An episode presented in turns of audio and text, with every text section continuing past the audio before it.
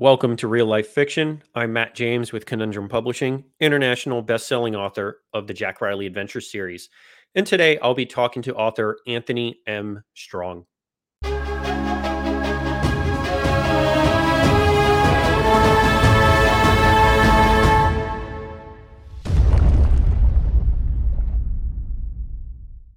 Tony, thanks for coming on the show, my friend. How you doing? Good, good. How are you? Doing well, doing well. So, uh, how has everything been? I know you've been traveling a lot lately.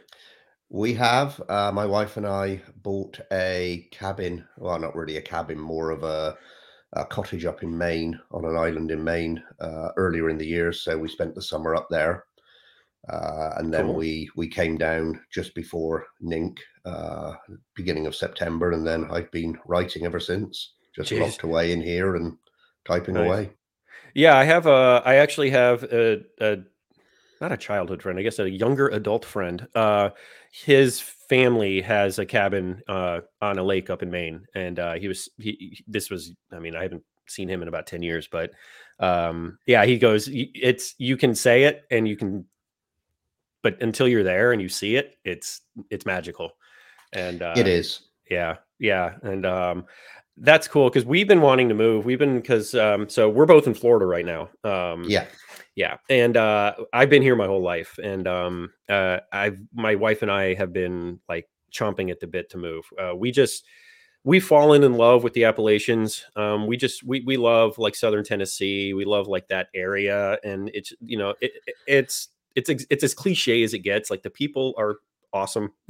Everybody's so nice. And, oh, no, it's true. I mean, we go up there and it's it, it's actually kind of it, it, it's it's a breath of fresh air um quite literally because you're up in the mountains and it's it's cool there's seasons like what are those um and it's just my my area of south florida down in west palm beach is like uh it, it's becoming or has become like a vacation vacation destination Yeah. for a, a lot of people um which is which is cool because there's a lot of small businesses down here that are like loving it. I mean because that, that's what you want.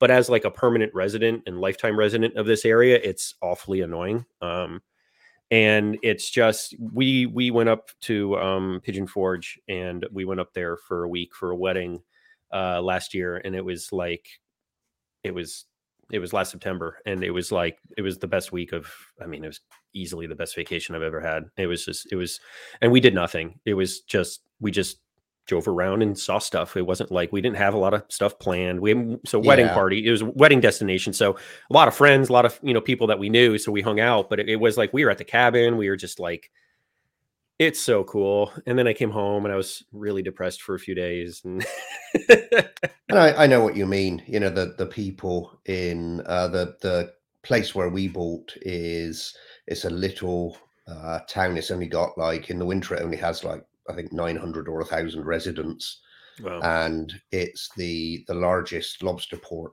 in Maine. So they Oh. that's all they do. They go out, they lobster, and then they bring the trucks in and truck it off to the mainland, and and off it goes. But the when we went down to the town hall to pay our taxes that, that were due while we were there, um, we were talking to the town hall manager, who's pretty much the only person that works there. And I mean, she knows every single person in the town. She can tell you all the neighbors, how long they've been there. wow Uh, everyone in the town knows everyone. You know, you, you go to the post office and they comment on the fact that you you repaired the deck or that you put new railings up. Um, they they just everyone knows everyone by sight. No one locks their doors. It's it's a completely different world to Florida. yeah Um, you know, I'm I'm close to Kennedy Space Center mhm. and Cocoa Beach, and you know you, you wouldn't go to bed and leave your doors unlocked in this area. I mean, it's a, a nice enough area. We live on a golf course. You know, we we've got nice Yeah. neighbors, but um, you know, when they said, I mean, they don't even lock their cars. They'll just get out of them and go places and leave the cars unlocked. It's it's like another world up there.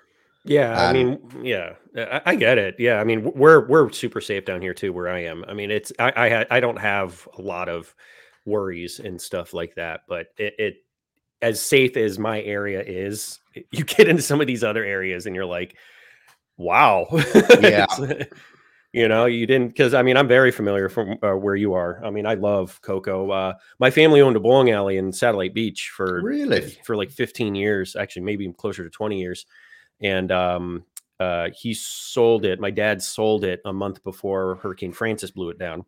Um, Oh. So when the Frances and Jeanne hit us back to back and uh, destroyed most of that area, Yeah. like obliterated Satellite Beach, which sucks because it's such a, a beautiful little community, a little island. I actually once saw it on an episode of Cops.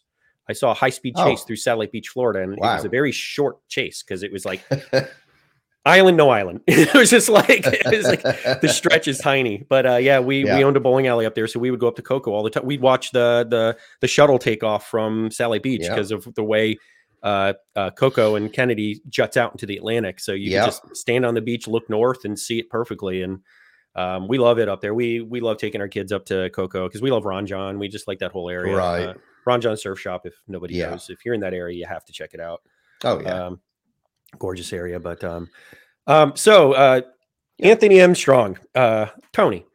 yes. For those that don't know you, excuse me, that aren't necessarily familiar with your work, maybe you've seen the name uh, on Amazon when they're clicking on pages.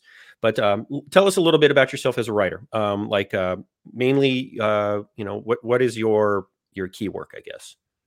Um, I I kind of have two uh, aspects to the work. The first one, of course, is the uh, supernatural thrillers, the John Decker series.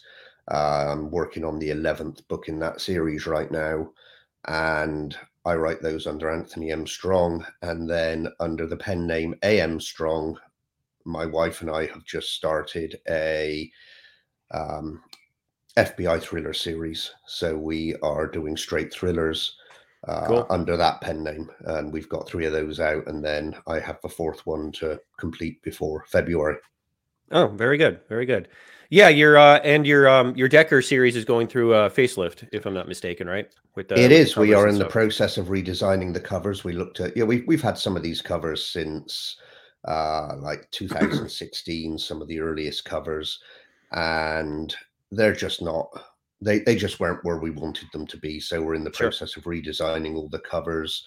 Uh, we're we're even thinking of of lengthening the first novel because it was a shorter book. It was never meant to be a series. I wrote it as a one-off and moved on to other stuff. And then people kept asking if there was going to be a follow-up to John Decker. So that's that's really how the series started. But it was intended as a as a one-off. Otherwise, I would have planned it better as a gateway into a series instead of the way I did it, where it, it was basically a one-off schlocky horror book, Mhm. um, almost like a B movie in book form. And so I, I would have done a better job of planning it as a series opening if if I'd have thought it was ever going to become a, a long running series. But yeah, so we're we're redesigning all of those right now. We're looking at um, getting them all. There's a few that aren't in hardback yet that we're working on. Yeah, Um, I'm doing the same thing right now. That's where we are right now with them. Yeah, I'm doing the same thing with my Jack Riley series. I got the uh, the fourth one in hardback uh, as, as soon as it was published, basically, because it was available. I mean, that's a new Yeah. thing. That's a new thing that Amazon's offering is the hardcover printing, and um, they're beautiful. I was actually very impressed with uh, with um, the, just the quality. Uh, I was a little frightened because uh, uh, designing a book, if people don't know, f- for paperback and for hardcover is very different Yeah. um as far as like the templates and stuff you're using so shifting artwork doing this you're like oh god like i already got it right once now i have to do it again um but uh yeah no it's it- it's a new process i'm i'm i'm, I'm really excited to be able to now i'm updating i'm in i'm doing i just sent off uh the the first book in the jack riley series to publisher to have it published as hardcover and then i'll start working Yeah. on books two and three and then from now on i'll do all of the art uh paperback and hardback immediately and um send it off uh just in the process. So it's it's kind of Yeah. cool. I guess I'm lucky from that regard. You know, I I was a graphic designer uh, working in publishing before I became a writer. So my job was was literally doing that stuff. I Yeah, did a lot it's of definitely a leg up. work, and Yeah. uh, so I I have the advantage that I was already doing it for other people beforehand. Got fed up with it, and then ended up doing it for myself. So um, Yep. I guess that's a double edged sword, but. You know, the only thing I don't like about the Amazon hardcovers is that they don't have the slip cases on them, which is a shame. Yeah, yeah. Uh, I was trying to figure out if there's a way to do those aftermarket. Um, I'm sure there is. Um, it- you know, with you know, you, you you literally have the dimensions of the book, and there's Yeah. got to be like a way to apply that to uh, the the dust cover, the slip cover, and have it done. I'm like that would Right. be kind that would be kind of neat. Because I mean, the dimensions of a hardcover are the same no matter what. So if there's a if there's a printing press that all they need is the dimensions that like of the template that you get from Amazon, then I don't see why it can't be done. That would be kind of cool. Uh, I get why they don't do it because that's just added expense in printing on their end. So I mean, maybe they will down the road as this becomes a thing. I, I'm kind of surprised they don't because it sounded like they were trying to compete with Ingram, who do provide that service. So Yep. I'm, I'm kind of surprised that they didn't jump all in on, on that and and do it that way. Yeah, yeah, me too. I mean, I was actually kind of uh what's cool is like I remember when I was doing all of my self-publishing and I would do my paperbacks and I would see that they're being printed in South Carolina. That was one of the more common big Yeah, printers that Amazon would use. And then now all my books are being printed in Orlando. So it's like obviously it's regional. They know I live in Florida, so yeah, they're using a Florida printer, which is kind of cool. Um, my I don't know about you, my hardcovers came from Illinois or Indiana, and I was like, "What?" I was like, "Wow, that was." Uh, I didn't expect it to literally be across the country, uh, and and right. and I'm like, okay, well, this is starting to make a little more sense. Meaning that they're like obviously they're they they're rolling out the hardcover availability and then probably seeing how it Yeah. does.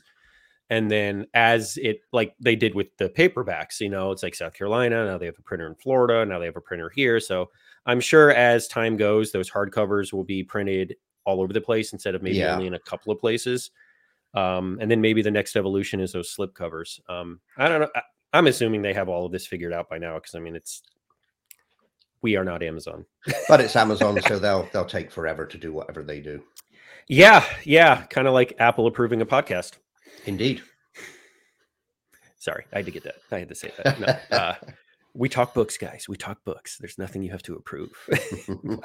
So, um, where did the idea for um, John Decker come? Uh, like, obviously, I know you said it was a, a, a one-off, but uh, yeah. where where did kind of um, the I guess the evolution of the character, like, where did it start, and kind of where has it taken you?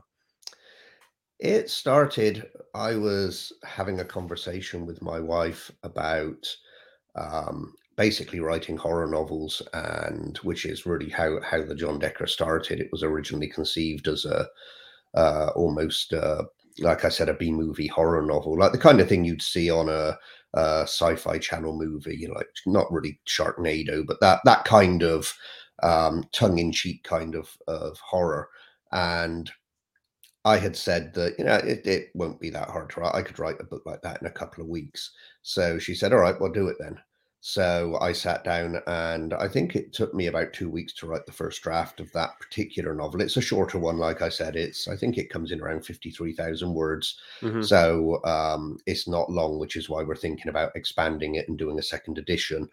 Uh, but Decker really just came out from uh, probably movies that I've seen. I watched a lot of um, horror movies growing up, and I've watched a lot of movies on the Sci-Fi Channel. And you know, there, there's in a lot of these movies, there's the cop who uh, doesn't think anything's going on, and then there's the monster, and and so it really came from that. Uh, like I said, it was almost. Uh, I, I don't want to say it was parodying because it isn't it isn't funny, but it it was almost like a, uh, it, it, it was almost like a kind There's of like a a homage to Yeah, there's like a there's a campiness to it that's yeah that's accepted in, in in- in the realm. Yeah. Action adventure is the same thing. There's campiness that's expected because of Indiana Jones and because of exactly you know like there's humor, there's like like the, I call them the rompy adventures where there there's like this little bit more of that laid back kind of, you know, loose kind of feel to them. yeah Yeah. And, and you know the John got the same Decker character evolved any uh, over time as I wrote the books and I got more into um how I was going to turn this into a series because it occurred Mhm. to me that you know the the first book is set in in small town Louisiana in the bayou uh which was where we were living at the time we lived just outside of New Orleans Mhm. so I was basically writing the area around where we lived on the other side of Lake Pontchartrain and uh it occurred to me that there wasn't much you could get out of a series doing everything there you know, it was a small town. How many things can happen to one guy in one town? So I decided to kind of make him more of a, a global traveler recruited by a shady organization. And that that was how the rest of the series came about but he's morphed over time into more of a like you said an indiana jones character because he he tends to go to a lot of places. It's like one book he ended up in the amazon jungle. Um, he's now ended up back in time um, because he went to the bermuda triangle and somehow he ends up back in time and then he ends up in london in 1911 so he he kind of gets around and he ends up in a lot of situations that are less horror and more action adventure these days uh, with a horror element. There's normally some kind of a monster or something supernatural in there because that's expected. But he tends yeah. to spend a lot more time doing more action adventure stuff than just pure horror um, stuff these days. So the, the books have morphed a bit over time and become something else. Yeah, that was the. It's funny you say that because that's exactly what I'm going through in a positive way with my uh, used to be called Dead Moon series. Now it's called The Unseen. Um, and uh, we're just republishing it uh, through Conundrum, uh, new covers, uh, re-edits, uh, just full on facelift. And um, the first book was just called Dead Moon, and the mm-hmm. the main character is Frank Moon, and it was just supposed to be a New York cop, Florida transplant, so a little bit of me and him. Hates cold weather, been living in New York for a decade uh, you know, so basically how I would be living in New York for a decade.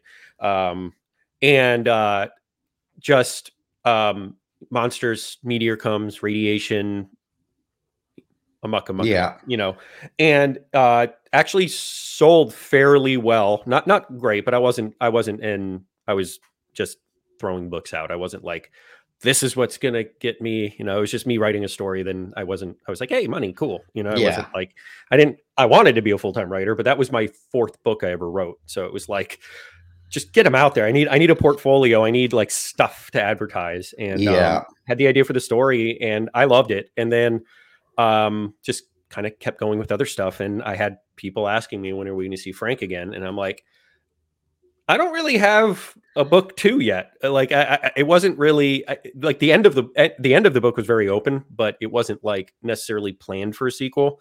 Um, and then I'm like, I went through and just kind of like reread. Uh, oh no, I was doing the audiobook for it with uh with a with an audiobook guy with with a narrator. So I was going through the book several times and then listening to it and this, and I'm like, I kind yeah. of re, re fell in love with the story, and I'm like, man, I really want to write a second book. So I just started writing more books in the series, and uh, um, here we are. And now I'm going to be writing book five, uh, m- middle of next year ish, um, and uh, we'll go from there. And um, I gave it to Nick, you know, my partner at Conundrum, and he he read the first book. This before I was working with him, and I'm like, hey, you know, I have a series that I think you would like. It, you know, it's I, I think you could do better with it marketing wise and all that stuff. And yeah, so he read the first book and didn't hear back from him. I'm like, because we're both we're we're both busy family men, so I'm like, I I don't push him.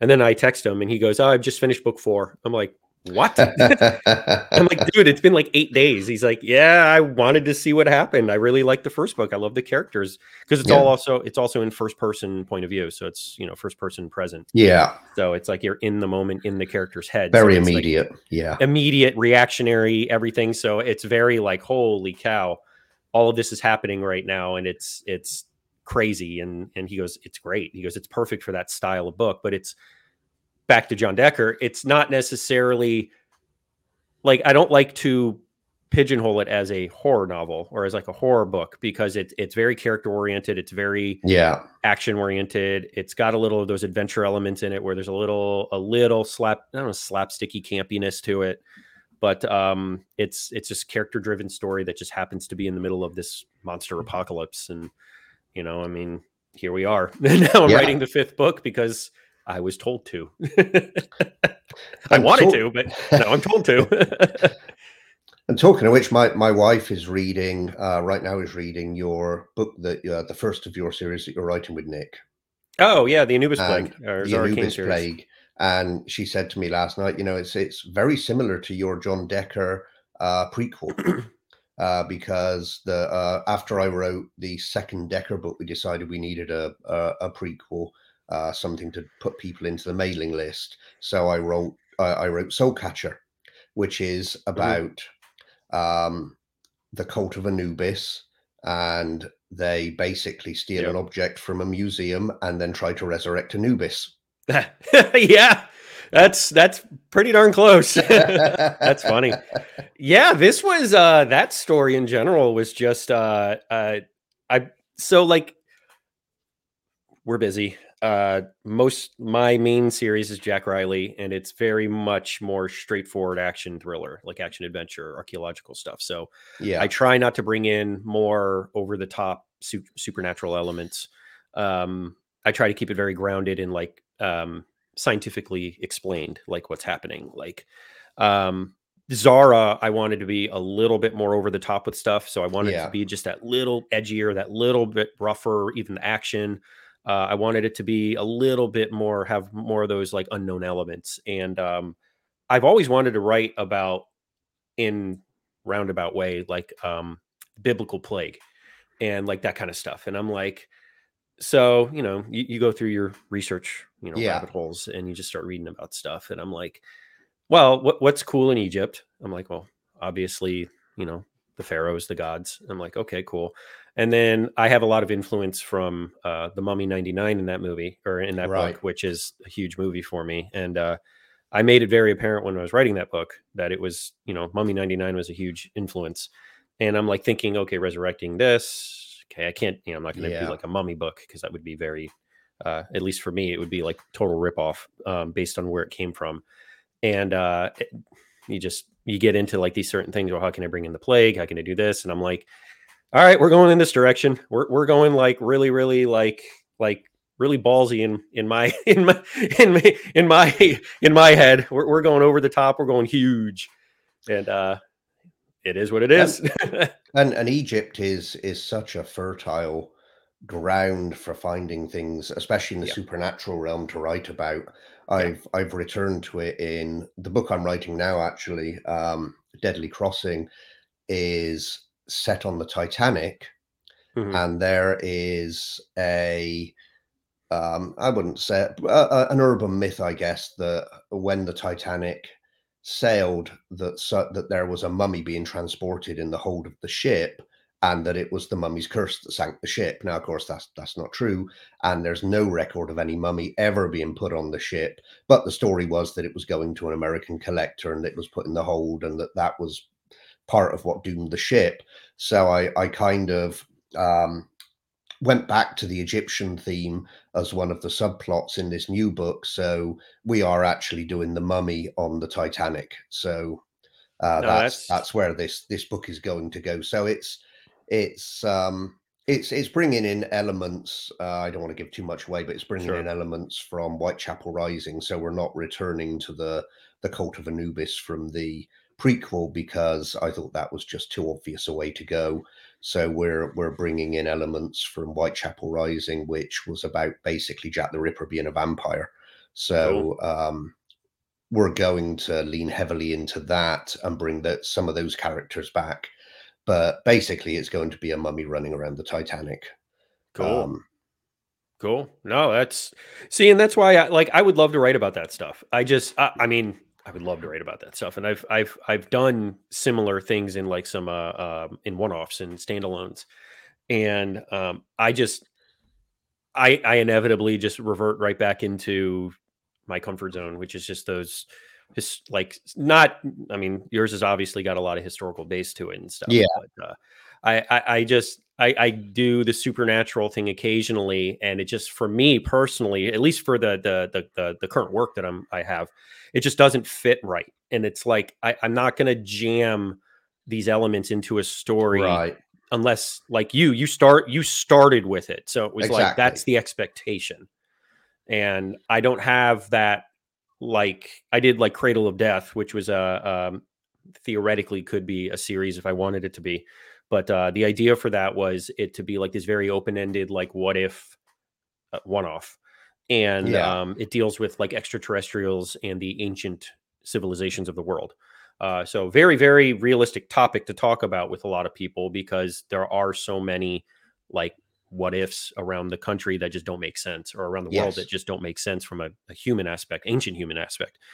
And I was like, wow, what if I actually wrote about aliens developing the ancient world? I'm like, that'd be kind of cool. And what if that was where a lot of the civilizations believed were their gods? And there's a lot of similarities between that as far as, you know, why is there a tall Caucasian man with white hair in Mayan legends with Kukulkan, right. you know, and and and Thoth in Egyptian history, you know, uh, a, a tall, massively smart dude coming from the west of Egypt, and I'm like, well, in their history, the West is the dead, at the west side of the Nile, and like, mm-hmm. yes. and the Sahara eons ago was underwater, and I'm like, and it's also one of the thought maybe resting places of Atlantis, and I'm like, you know, I'm like, this could work. so here we are. I'm like, all right, I, I need to write about this. So it, it, ended up being obviously very like uh, over the top and like sci-fi, yeah. but tons of historical elements like baked into it and stuff. It was a great book to write, really fun to write. But I couldn't, I couldn't implement that. I wrote that as a side thing because it just didn't work in yeah. other stuff. And uh, like I would like love to write about this stuff 24 seven. I just, I'm like, man, I don't even know when I'd be able to do it. just, I got so much other stuff going on. But uh, no, that's cool. Um, so like in this case, uh, Deadly Crossing, uh, not the book itself, but um, planning the book. So uh, we love to talk about the uh, the, the writing process. Yes. And um, when you have that initial idea for a new novel, um, where what does it look like? So like like mine's very visual. I see something, I'm like, oh, that'd be kind of cool oh that that's a beautiful location i wonder if i could write about something in there and then i google it and see if there's any historical stuff treasure or whatever. And uh, but like with you like what is it uh, where does it kind of start i guess? In the case uh, it, mo- most of the books start with just a pr- pretty much a random conversation. In the case of deadly crossing i came up with the idea over a year ago. Um, funnily enough, we were actually on, we, we were driving across to NINC uh, last year and we stopped at a Zaxby's restaurant mm-hmm. in, I can't remember where it was. It was somewhere between Orlando and Tampa. And probably like when Lakeland we went area. There, yeah, I think it was around Lakeland. And mm-hmm. they they had the they they had a bunch of um, stuff on the walls, like weird uh, stuff in cases and like strange display type cut stuff. And one of the things they had was a uh, a display case set up over the door, and it had like a, a sideways view of the like a, a, wood carving of the Titanic sitting in it. Cool. And I'm I'm sitting there eating, and I looked up and I said to Sonia, my wife, "Oh, it'd be really cool if we could put Decker on the Titanic." And so it just started from seeing that object in that restaurant. And then the only problem was, of course, that Decker is set in current times. Titanic sank in 1912. Mm. So that was an issue. But at the time, I just started writing. I was working on uh, a book, but set in the Bermuda Triangle, where Decker ends up um, going back in time to the 1940s. And so rather than have him, my, my original intention was to have him just do one adventure back there. At the end of the book, he gets back home. And then I thought, well, I can just send him further back in time and drop him into the center of London. So that was where the idea came. The problem was I had to do another book in between because I couldn't just drop him there and put him straight on the Titanic. Yeah. So we had to obviously you needed a bridge. The, you needed a bridge we, story. Yeah, we yeah, needed yeah. a backstory to sure. why he was there. We needed to um, let it breathe a bit before we dumped him straight on this ship uh, and develop it. So that's where the idea came from and then of course we we wrote that bridge story and i still didn't really have any idea what he was going to do on the titanic other than that he was going to be on it. So you know we we quite my my wife and i will quite often chat back and forth. We'll go to orlando or drive other places and we'll talk. And so we we came up with the basic premise of uh, one of the characters in the book being uh, in the previous book being abducted and Decker has to get her back and and she's being taken to America on the Titanic so that that gave me a premise and gotcha I didn't really have the whole thing planned out. I had an idea what the end would be because we all know what the end of the Titanic is. So that that was going to be the end of the books uh, one way or another. Um, but I didn't have any idea. Uh, every book uh, for the Decker series needs to have some kind of supernatural element, and I didn't have any idea what it was, except that I'd I'd read this myth about this mummy being put in the hold of the Titanic and like you said, you know, writing about ancient cultures, um, there's a lot of fertile ground in there for um, folklore and and the Egyptians were very good at monsters anyway. I mean, all yeah. their gods were basically monsters. So it was very easy to come up with let's just take the mummy and make that um, one of the elements of the book. And then we came up with the idea of bringing back in the characters that the bad guys from Whitechapel Rising, who were these uh, almost they not vampires in traditional sense, but they could basically steal your life force by killing you. So whatever years you had left, they got. So um, we decided to bring those characters back in because uh, that book was popular and people liked the the Jack the Ripper character who we turned into one of these creatures. Um, so we decided to bring them back in, and then it was really just a case of trying to to plan the the book and the way that I tend to do it. I don't like writing without knowing where I'm going because that's a good way to end up with a deadline at Amazon of uploading your book and having half of it done and not knowing how to finish it. Yeah. So I decided that, you know, a long time ago, I kind of fell into a rhythm where I will plan out the beginning and kind of a very rough draft of the middle, like what's going to happen, but not necessarily chapter by chapter. And then what what the end of the book is like, where are you going with it, so that we don't don't end up in the weeds with the book. Um, and then what I'll tend to do is I'll just wing it for the first 10 or 15 chapters to see how the book develops and get into it. And then I will go back and plan much more in depth the, the middle through to the end of the book. Um, because I find that once once I've written some of the book, I've got a, a, a, good idea of the direction and the tone and where it needs to go. The few times that I've sat down and tried to plan an entire book chapter by chapter before I started writing, the middle changes by the time I get there, and all that work from say chapter 20 onwards is I won't say it's wasted, but it changes significantly because I've had ideas as I wrote the first 10 or 20 chapters that have changed where it should be going in the middle. So I, I tend to plan the beginning of it, come up with the basic idea, plan the beginning, know where I'm going to the end, and then once I've gotten to a point where I'm like, okay, I've got enough, I know where this book is going, then I will plan the middle chapters right through to the end and then keep. And sometimes I'll do that chapter by chapter, other times I'll just do bullet points. Recently, I've just been doing bullet points of all the major um, character arcs and all the major story plot points that I want to get in. And then I'm just writing to those. So I might have 20 or 30 plot points of what the characters are doing, where they're going, what they're facing. And then I'll just write to that um, rather than doing a rigid chapter outline. Yeah, I I've tried. Um, I don't want to say I've tried hard, but I've tried to do more traditional outlining just because I like the idea. So I've talked to a lot of writers. Um, uh, conversation wise, uh, Rick Chesler kind of explained it the best. And um, he's purposely written different ways to see what works. Um, yeah. And um, he's done complete pantser, completely off the cuff. And he goes, story came out great, but it took me twice as long to write. Yeah you're, you're making up stuff up as you go. Okay, I get that. He goes, I've also done like chapter by chapter outline, 50, 60 chapters. I know exactly what's going to happen. I can write the book in a week if I if I have the time yeah. to actually sit down and do it. Because because I never have a dead point in the story. And I'm like, true. That's 100% true. Um, but I was talking to him, and I also got the sense that the story being planned out so much um, just doesn't feel right to me um, as as just the right right. Um, I like to develop the story as I go. I'm very very much the same as you.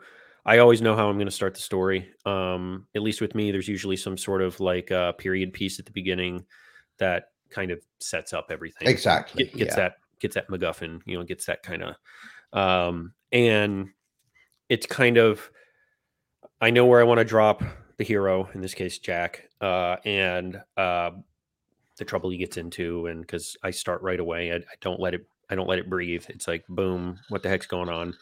Uh, and like I can do that for quite a while and just let it take me because I've already been, yeah, you know, all the windows that I have open, my notes that I have written down, like I know where I want it to go. And about halfway, two thirds of the book is where I really start to get deep into like, okay, you know how you want it to end. You've gotten this far. Now, you know, plan it and go. And then so right. I'll I'll tend to slow down, pull back a little bit when I get to that time frame, 40, 50,000 words.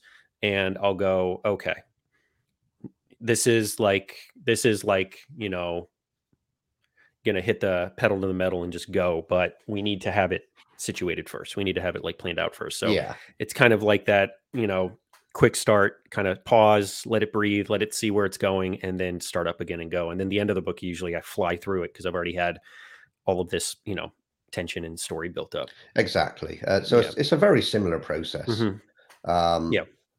And you know, I, I do find that that once I get to that middle point and I start to plan the rest of the book in detail and I do the chapters or the bullet points, it does write itself fairly quickly because you know you're not sitting there at the end of a chapter thinking all right who, who's who's next? What am i going to do next? Yeah. You you know where it's going you know every every beat of the story so it's very easy to just fly through those chapters at that point.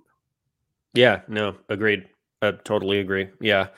I, I like i said i've done it i've done it in a few different ways and for me it's like i'll have my word file open and i'll have you know um so what I do is, is I format in bold for like the, I guess the outline and it'll be like POV Jack. It'll be, okay, what's happening here? And then I'll do that for like three or four chapters to kind of get like the direction. Yeah. And then finish writing a chapter, move on to the next chapter, see what I have planned out. If it works, it works. If it doesn't, it doesn't. A lot of the time, what ends up happening is now that outline gets pushed back an extra chapter because I've now added in so much other stuff right. that wasn't planned. So it's the book ends up like I've told people, my books have gotten longer and longer the last few I've written, and it's totally on accident. It's just I'm I'm part purposely, part not uh, willing to go the extra distance to yeah. like explain something. Where in my younger writing years, I wasn't. I was more like, no, this has to be very straightforward. It has to be very fast. It has to be very, you know, nonstop. And um, yes and no. Like I still believe that in some cases, like my my unseen series is like that because of the POV that it's in. Yeah. Um, like it's purposely never stops because it's just easy to write that way in that style. Plus, it I think it just exactly. makes more sense. It makes more sense in that style. Um, but action adventure, in my case, there's so much to see and so much to do that it it for me it's a disservice not to write about it um, I feel like I'm cheapening the experience if I don't write about the beauty of Nepal. Uh, exactly. Because why am I there? Like, uh, as the writer, I'm there because of how awesome that area is, at least what I believe it is, because I've never been there.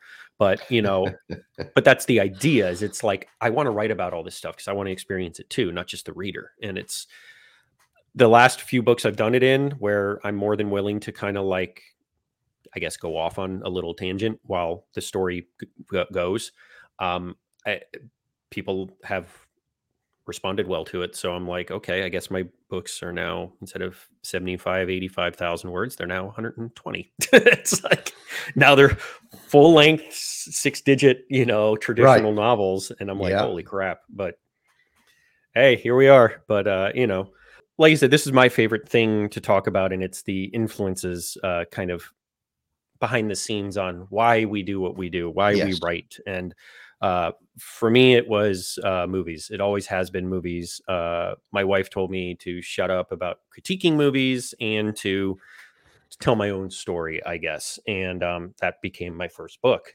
And uh, I kind of realized that I could do it and became, well, tried to become a writer. And uh, I've always considered myself a storyteller who's still learning how to write um and just because like it plays in your head but it's it's it's hard to put yeah. it down into words um and I guess that's me being more visual than I am, um, I guess, con- like that. I And, don't and know. Sometimes you see those movie scenes in your head, but you know hmm you don't have the advantage of camera angles No. and uh, all those other things. So, like you said, it is harder to sometimes to translate what you're Yep. seeing in your head because mine mine tend my scenes tend to play out very cinematically as well. Yeah. Um, it you can't explain the camera angle in a novel. Exactly. You You know, know, you can't like show the low angle with the sun behind the character. And so it's, it's no. very hard to sometimes to get over exactly what you see in your head on paper. Yeah. Yeah. I, I, 100%. Uh, absolutely. So, you know, like me, it's it's Indiana Jones, it's Uncharted, it's Tomb Raider, it's Mummy 99, National Treasure. It's like it- it's a lot of those rompy action adventures that just a lot of us grew up loving and still love as the years go by. Um, and then, you know, th- there's some other like I don't really get into a lot of horror with stuff, but like I kind of appreciate the creativity of it because it is very, very um, different. Uh, like a lot of the stuff that I write, it it's heavily based on like the history of the area. So there's Yeah. research wise, there, there's a lot more to go on. A lot of like what what you're doing too with the supernatural crossover with a lot of your histor- historical stuff. Um, it's it's a blending of different genres and doing it right is It not always the easiest thing to do because is it a supernatural book or is it a horror book? Well, it, there's also a lot of the action thriller stuff involved, so it's kind of like Yes. The, the balance of it all. So it's like like it, it, at least for you, like where specifically your your Decker series, um, where did the idea and where did the love for that kind of I guess that genre come from? I I get. I mean, ob- obviously, I think movies are some of it. I've always watched horror movies, action movies, those kind of things, and there's an element of that in it. In in as much as, like you said, I I see the scene in my head and then I write it. hmm Um, I'm sure that if they ever make Decker into a movie, which you know would be great, Yep. I will either love it or hate it because I'll look at it and say, "Oh, that's exactly what I saw in my head," or I'll say, "Oh, they got it all wrong." So, you know, Yeah. um, and they're not going to let me be the director of it. So, not not unless I crowdsource it and do it myself, which sounds like absolute hell. So, Yeah. Not all of us are Jack Carr either, who are you know who are literally on set twenty four seven. exactly. So, Yeah. um, you know, mo- movies are a part of it. TV shows. Uh, obviously, you know, I loved the X Files uh, when I hmm was younger when those were on, and there's an element of that in uh, Jack De- uh, John Deck, Jack Decker. Who's that? John Decker. Um, except of course that I didn't follow the the FBI route, but there there's a, a a slight element of that. But from from a literary point of view, um, I guess one of my first influences, I I've always read. My grandfather was a huge reader, and he would read everything. He loved Western novels. He loved uh, fantasy stuff. He read Conan the Barbarian uh, all sorts of stuff like that. He didn't read a ton of horror, but he did read an awful lot of things like the Gor books and the hmm um, like Tarnsman of Gor and the, those kind of high fantasy kind of novels. Um, the Robert E. Howard stuff he read a lot of, and he'd always pass those books over to me, and he'd read like ten books a week. So I was Wow. constantly barraged by books, and then you know, I mean, I, I was probably reading Conan the Barbarian when I was eight years old. Oh, So, jeez. you know, and it's it's not exactly light fare. I mean, some of the stuff that that he put in those books was was pretty visceral.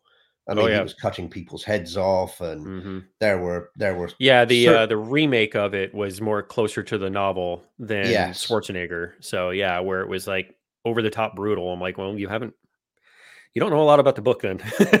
right, and you know, I mean, he was a barbarian, so he was doing yeah, barbaric things, but. Yeah, so I, I read that stuff. I read a lot of the uh, like Journey to the Center of the Earth and those kind of books as well because he he read those and passed those over to me. um, the Pellucidar series. So I was reading a lot of the older um, fantasy and adventure stuff when I was very young, and then as I got older, I, I obviously, just like everyone who likes horror, I ended up reading Stephen King. And one of the, and I'm sure every writer says that Stephen King's there, you know, whatever. But one it's of an easy things, answer. I mean, it it, is. I it's an easy it's answer, but It's because it makes sense. Yeah, yeah. it makes sense. Um, but it wasn't really his books so much that inspired me with him as much as in the front of each book he would write a um, a little piece about the book and about his life and this would be in the front of every book and it, it would just be something like i think in one of the um, story collections i can't remember which one i want to say me uh, I, I really can't remember which one but he had this he put this piece in there about sitting on his um at his summer home in the south of Maine, sit, sitting on the deck looking out over the lake, and you know he he's talking about this and talking about how he's um t- talking about writing short stories at this house and putting them together in the book, and it just sounded like a, a very nice life. hmm You know, he he Yeah. had a summer home, he had his his main home, obviously at the time up in Bangor, and it, it just sounded like the kind of life that would be great. You know, being an author, you get to write about scary things, and then you you get to buy a lot of houses and sit there looking out over your lake. Now, of course, that isn't the reality for most writers, but Yeah. the, the rest of us aren't Stephen King. But there was an element of of inspiration in that. Um, for the John Decker series, one of the big inspirations uh, were a uh, are the writers Preston and Child. Yep. Um, they they wrote the book Relic. uh, I think it was their first book, their first fiction book. Uh, I think so. Yeah, that's the first book in the Pendergast Yeah. series. Yeah, Correct. Yeah. which which became a, I guess, A, a big technically be a- movie. Yeah. a big movie. Uh, I was going to say blockbuster movie, but I don't think it was that. But it it it did very well considering the the, the genre that it was in.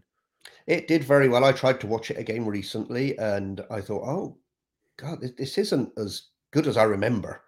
Um, it, it Yeah. was very.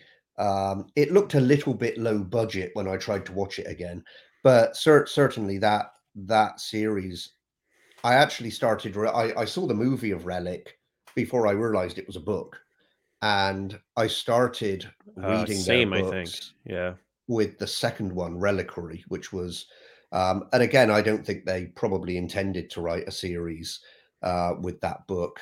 Um, they they have like a, a little thing on a little book on Amazon that talks about Pendergast and about how they developed the character.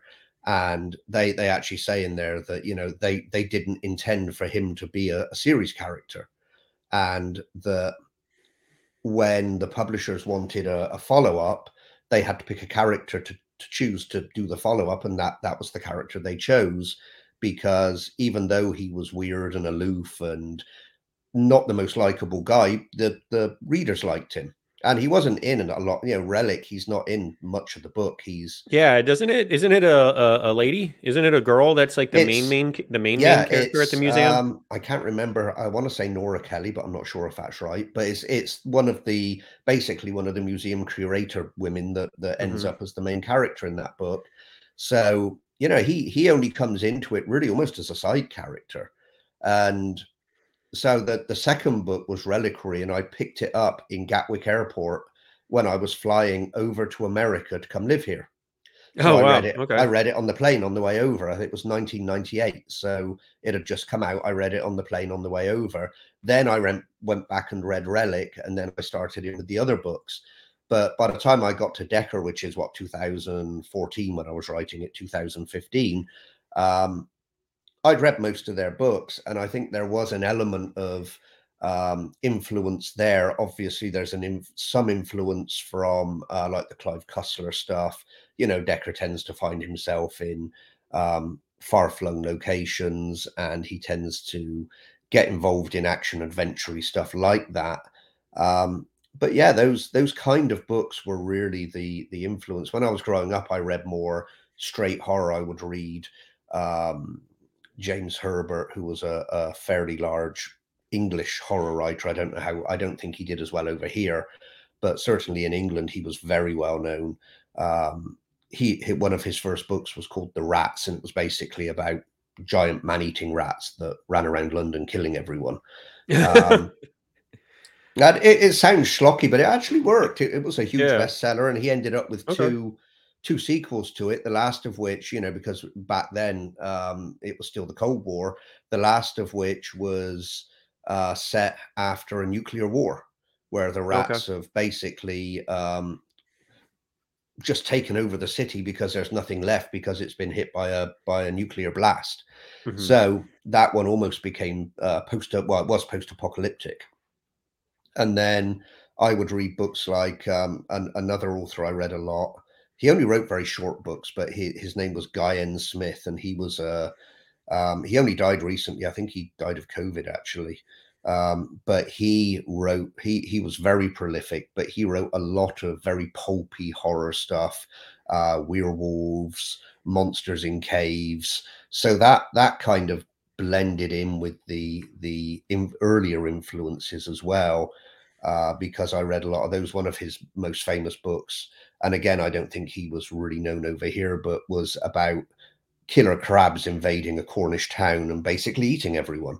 So that that whole idea of monsters in books came yeah. from those kind of influences um, and then yeah. the the more the writing in general was more people like Stephen King where I thought yeah I I could have that life it looks good yeah yeah no I mean I mean my biggest influence is Jeremy Robinson and um I talked about him several times right. and uh, I was just doing a arc reading and beta reading for him uh almost 10 years ago now and uh that's how I kind of got into the industry is just I I started kind of like you behind the scenes and then realized that you know Jeremy's a great guy, but he's he's a dude. He's an he's he, he's a normal yeah. guy. You know what I mean? He's he's an excellent writer. Don't get me wrong, but I mean he's not like you know in your head you're going, oh he's he's he's just a guy that has a story to tell, and you know and he's very good at it. But he's been doing it, yeah, obviously longer than I have.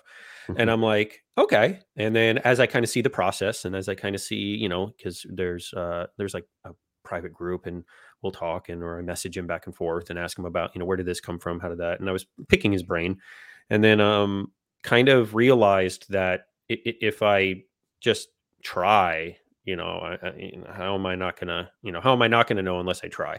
Right. And uh, you know, so he's he's been a huge influence of mine. His stories have, you know, his Jack Sigler series has been like, you know, very very big for me. Uh, you know, when it comes to the blending of you know military thrillers with horror elements, with historical, yeah. with supernatural. It's like he's he's a master at blending genres.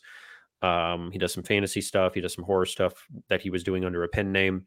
Uh, Jeremy Bishop, his uh, Jane Harper series was oh so good. It was uh, about like the Norwegian Draga and like the and like it was, it was kind of kind of zombie, kind of uh, undead, kind of, but it, but that out. culture is there's two of them, and yeah. he's uh, talked about finally writing the third book for it just because of um I, I don't know if it's publication rights or something, but um uh yeah, the Jane Harper thrillers. There's the the Sentinel and the Raven. And then there's a third one that he's going to write to kind of help close out the finally close out the series. But those books are awesome. And they are more of your like straightforward sci-fi yeah. supernatural horror but they are great uh, mm-hmm. uh, jane the whole book it's first person uh so first person present uh, so you're in Jane's head, um, but it's like she's witty. She's like like she's got a filthy mouth. Her attitude. It's like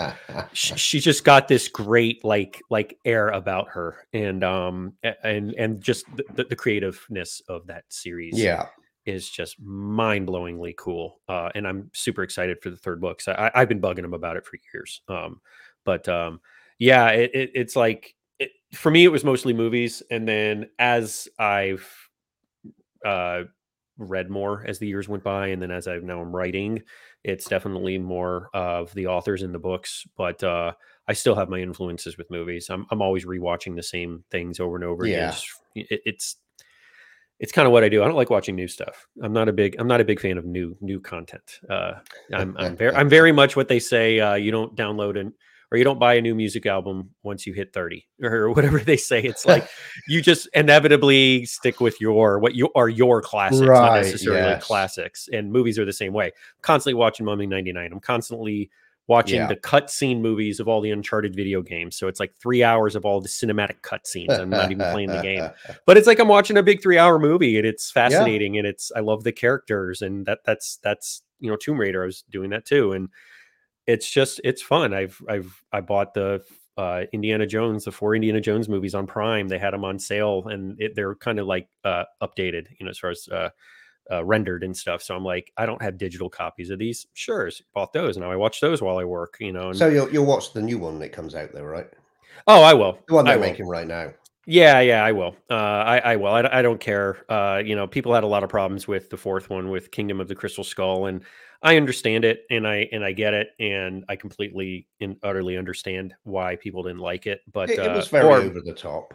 yeah, yeah, I and and but that's where I like watching the behind the scenes making of stuff Yeah. is because when I when I was listening to Spielberg talk about it, um, and you know they wanted to properly age Indy, so when he was fighting the Nazis in the 30s, and then in early 40s, and then he was so how old is he now? So they properly aged him Yeah. and he was in the Cold War era. He was in the, you know, he was in the, um, uh, you know, the the, the, Russian KGB and like that kind of stuff. Yeah. So it, it became the Russians were the bad guys now, not the Nazis, because the Nazis weren't they didn't exist at this point, the Nazi Party. So he needed another villain, and just in the era of U.S., the bad guys were the Russians, Yeah. and um, he wanted to bring in the so if he, they weren't doing the biblical relics anymore what would be the next thing? And he just came up with basically the story of roswell um, because in the movie they talk about an air force incident in 47 Yes. and you know and that's indy was a part of the crew which i kind of thought was cool that they included him as like the wreck you know the wreck that supposedly crashed in roswell. And i'm like oh that's kind of neat. That just brings indy kind of into this whole new realm. And yeah. you know the mutt williams character was terrible uh i know be it, it was just the portrayal of it was terrible. Like i don't i didn't mind shia labeouf. Like it was just the portrayal of the character was is was campier than it needed to be. Did he have to be a greaser? Did he have to be like the knife the motorcycle the it's like exactly. it's like did he have to be a part of like the travolta greasers no It, it was a bit over the top. yeah like I, I like the story i like the settings i liked even the, the the b characters you know cate blanchett was amazing as the villain Yeah. you know um, I- I liked it. It was it was fun for me. I cried when I watched it the first time in theaters because that was the first Indiana Jones movie I'd ever been able to see in theaters. Because of just when I was born, I was born in the '80s. Right. So when Last Crusade came out in '89, I was five.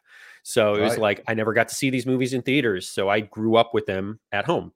So when I got to sit in a movie theater watching Indiana Jones, and when I saw the silhouette of him putting the hat on against the army truck at the beginning of the movie, I cried. I had tears running down my face. I, I was like, you know, I, I was just, it meant a lot Yeah. to me. You know, did I love it? No, it's my least favorite of the four movies, but it meant a lot to me. And that's why this movie, uh, I'll see it and I'm sure I'll be emotional because I also know that this is the send off.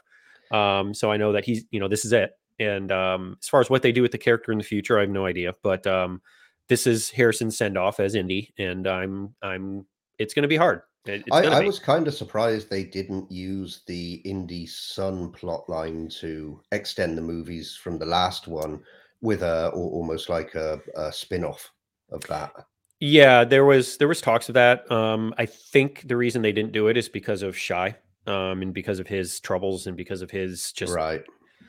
his personality. And it, I, I think that's where they kind of shot themselves in the foot with his casting. Is at the time he was fine, but as the years went by, and then his struggles, and you know, and, and now he's he's done some fabulous indie movies. I mean, he, he's he's a su- surprisingly very good actor Yeah. but I think it's just come with time and come with growing up and come with self realization. But uh, I think if they had cast someone a little straight shooter, a little bit more, I don't know, uh, and marketable, uh, Yes. I think they could have gone that route and it wouldn't have been a big surprise. I still think they can. Um, like that's what they were trying to do with the Mummy, you know, with Right. uh, with the Dragon Emperor movie, um, where they brought in the older Alex. They brought in the son, which is now weird because he has an American accent um, in that movie, and they had to recast Rachel Weisz because of disagreements going about. Yeah. and I was I was not happy, but yeah, um, that those movies kind of crashed and burned at the end a little bit. They they Yeah. got off track. like I loved the second movie because uh, the Mummy Returns because it was the same cast. same story. And it was the same. I did not like the uh, Tom Cruise remake. Oh God, no, that was they awful. did. That thing was dreadful. That was and it and it it killed the Universal movies. Like it Yeah. bombed that entire series. So it was like, oops. what are you gonna do? I mean, you can't you can't force the story in order Right. to set up something bigger. It has to sell itself. Exactly. And they were already planning this huge Universal Monsters thing, but I'm like, dude, you got to hit the first movie first to even remotely Oh, feel yeah. that.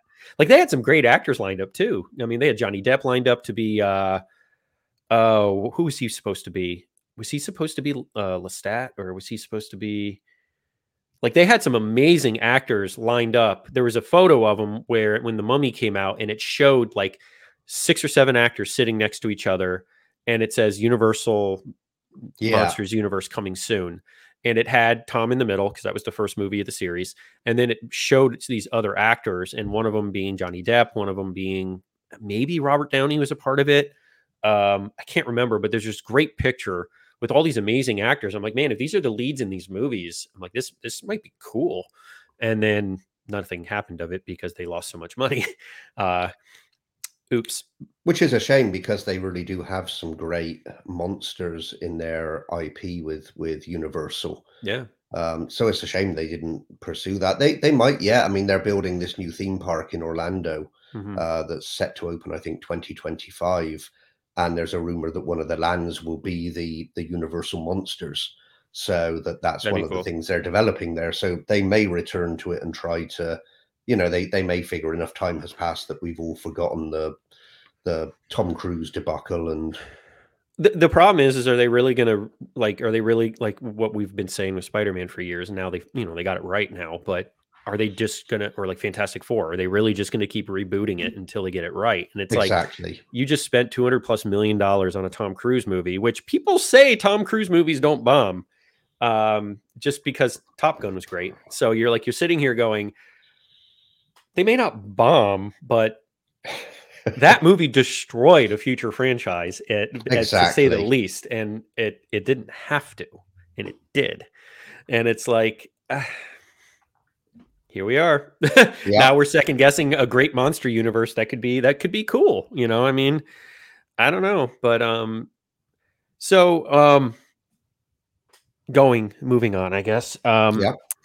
I always like to kind of uh, end the show on this point because I know it's just going to open up another can of worms. Um, so, if the people watching, and thank you for watching, if you like the content, please subscribe and uh, like the channel.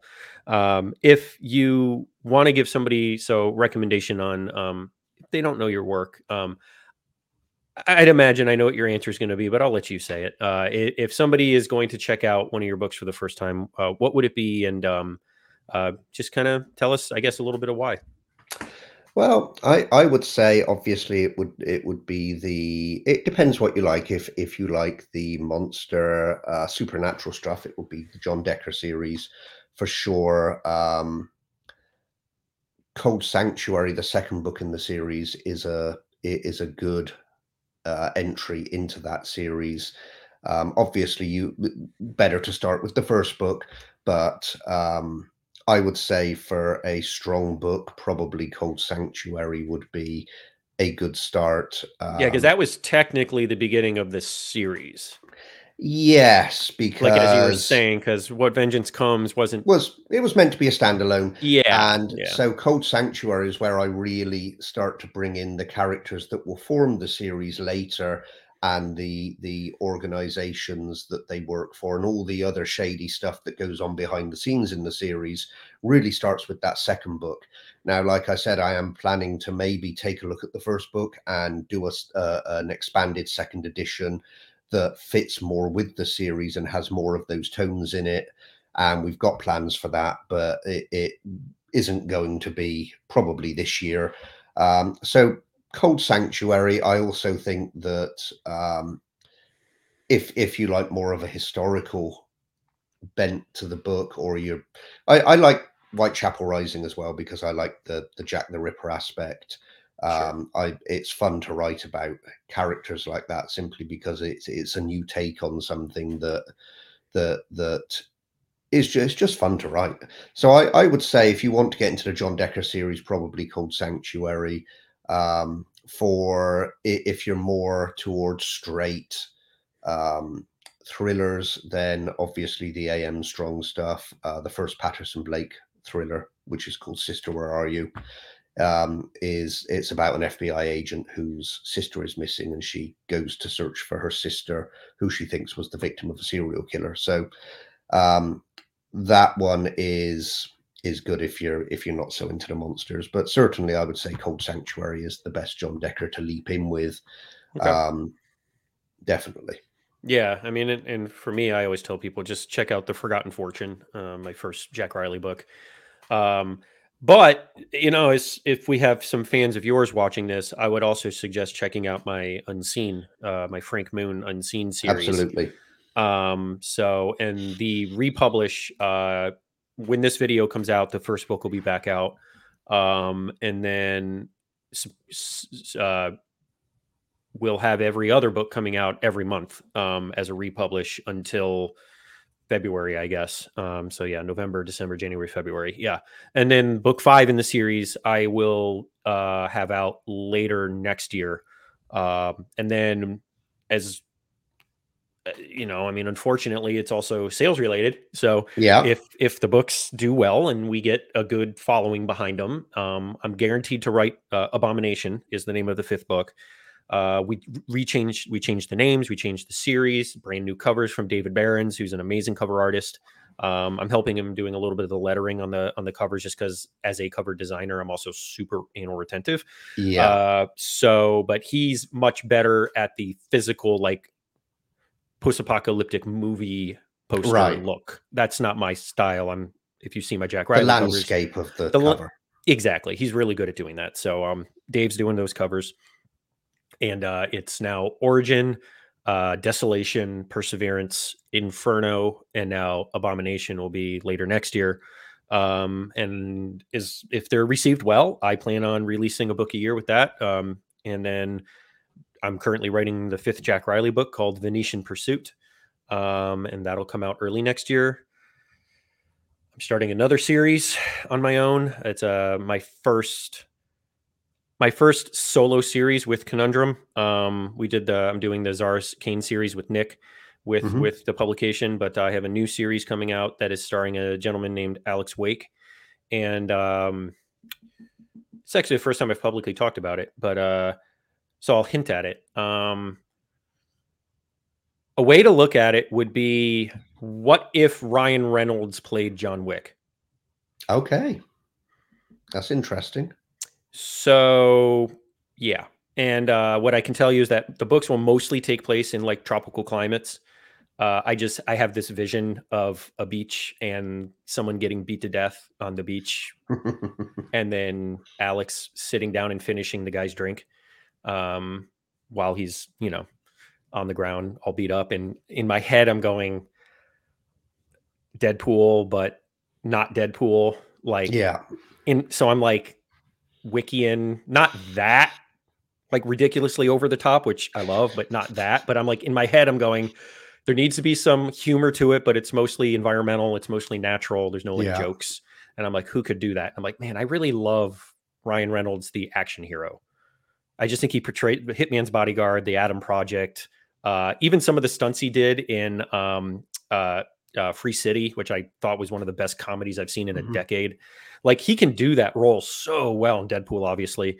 And I'm like, man, what if he is kind of like that jack of all trades, ex government agent? Yeah.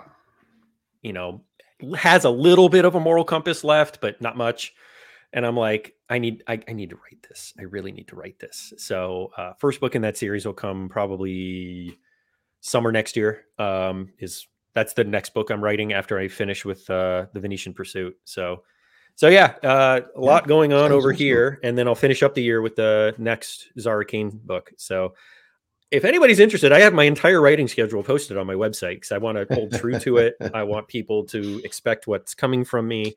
Um, kind of also yeah it, yeah it's motivation and it keeps me and, it, and if there's questions people kind of have an idea of what's what's what's coming yeah. down the pike but um So if you had, I know we've talked about a lot of other authors too, but if there's a, a I know it's a hard question, but if there's a singular book from someone else that you can recommend, whether it's something you've read recently or whether it's one of the Pendergast novels or whatever, is there something that you could, you know, give the reader, give the watcher here uh, oh, something oh, to check out?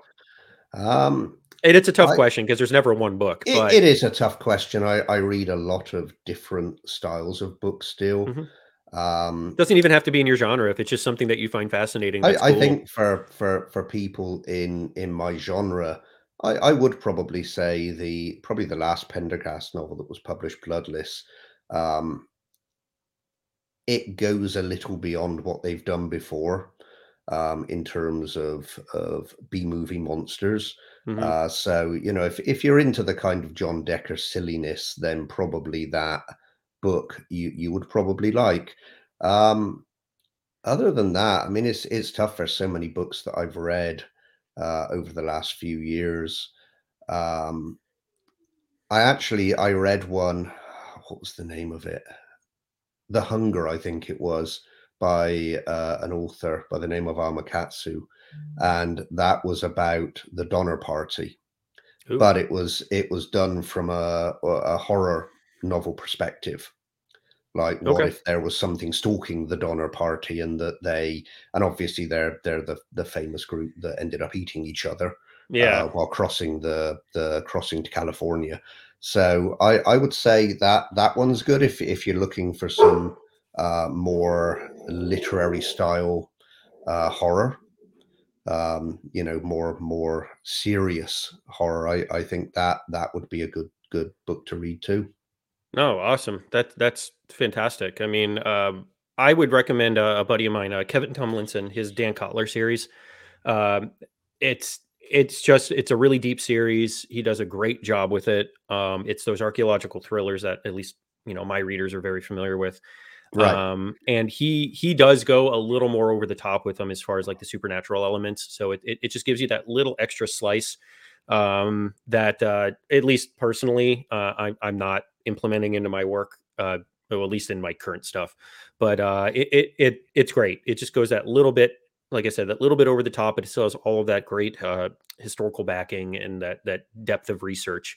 Uh, so I mean, definitely check out Kevin's work. He's great. He's been on the show. Um, he's fun to talk to. Uh, he's got a huge uh, podcasting background, so he's uh, he's he's very good at uh, you know speaking and talking. Yeah, you know, he, he has the idea of of of the show, which I remember when I first started doing this years ago. It was like, oh, I actually have to be like a personality, and you know, luckily I'm not. It's not hard for me to talk to people, considering I was in retail for almost 20 years. Uh, talking to complete strangers is very easy for me, especially in this case when it's you know it's something relatable.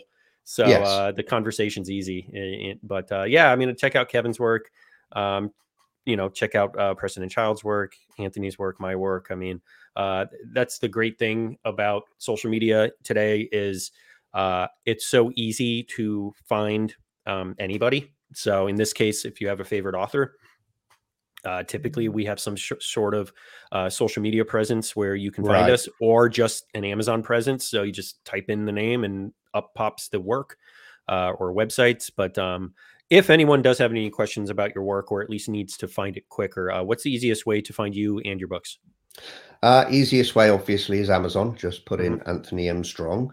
Uh, I also have the website, uh, anthonymstrong.com for the supernatural stuff and AM Strong author for the straight um, mystery thriller books.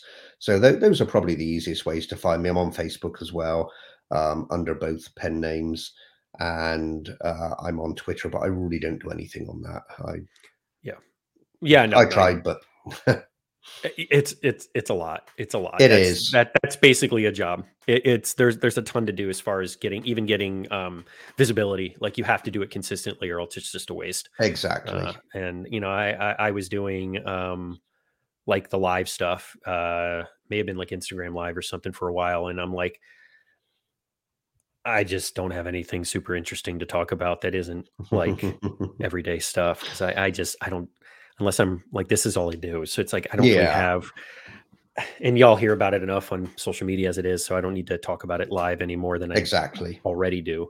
But uh, but yeah, I mean, if anybody has any questions for me, it's mattjamesauthor.com. Uh, any questions about uh, publishing, it's uh, conundrumpub.com. Uh, we do take open submissions. So if anybody's got books that they're unsure of how to market and or publish, um, we will take a submission, look at the manuscript and see if it's something that we are interested in. Uh, we do publish mostly straightforward, uh, like action thrillers, um, but we are more than willing to expand. Uh, like uh, my unseen uh, action horror stuff is being published through us. Uh, R.L. Kennedy, Randy, she's she's got her Underground series, which is a post-apocalyptic series that's done really well. but you know, as far as you know, we're not going like romance, we're not going like super hardcore right. horror uh, or you know like it, it's that thrilling suspenseful you know storyline is what we're going for but we are taking open submissions um, where we look at them as regularly as we can as fast as we can because we also have our own a lot of work to deal with. But uh, uh, but yeah you find me on facebook everywhere. Uh, i'm on instagram as well. I'm a little on i, I don't really do much on twitter. Uh, now i might because i i might not be uh, shadow banned anymore. But uh which uh, I don't know if I I don't know if I was, but uh, I, I also yeah we'll just we won't go into it but uh but yeah uh but uh yeah i'm all over the place. If you have any questions i'm more than willing to talk and uh and answer some questions. Uh facebook messenger is easy to get a hold of me. That's how i get a hold of everybody. Uh it's just the easiest easiest uh, uh media for me. Um yeah. but yeah i mean uh thanks for watching. If uh like i said uh please subscribe to the to the show uh, uh on youtube uh, on your favorite podcast app. Uh, go ahead and give some likes, tell your friends. Um, uh, it's just going to help promote the show and promote the authors uh, between myself and whoever I'm talking to every episode, and just kind of help us out and grow all over the place, not just the show, but also our work. So, um, and we won't be here without our work. So, uh, the show doesn't exist without the great authors that are willing to come on and talk. So, uh, thank you so much for watching, guys. Um, I really do appreciate it. Uh, Tony, thanks for coming on and chatting. We'll have thank you, you back on. Um, awesome. I, I definitely want to talk more about the Decker series uh, at a later date. So uh, we'll get you back on and uh, we'll talk about that uh, extensively. So thank you so much for coming on, my friend. And uh, I'll thank talk you. to you again soon. Okay. Thank you. All right. Bye bye.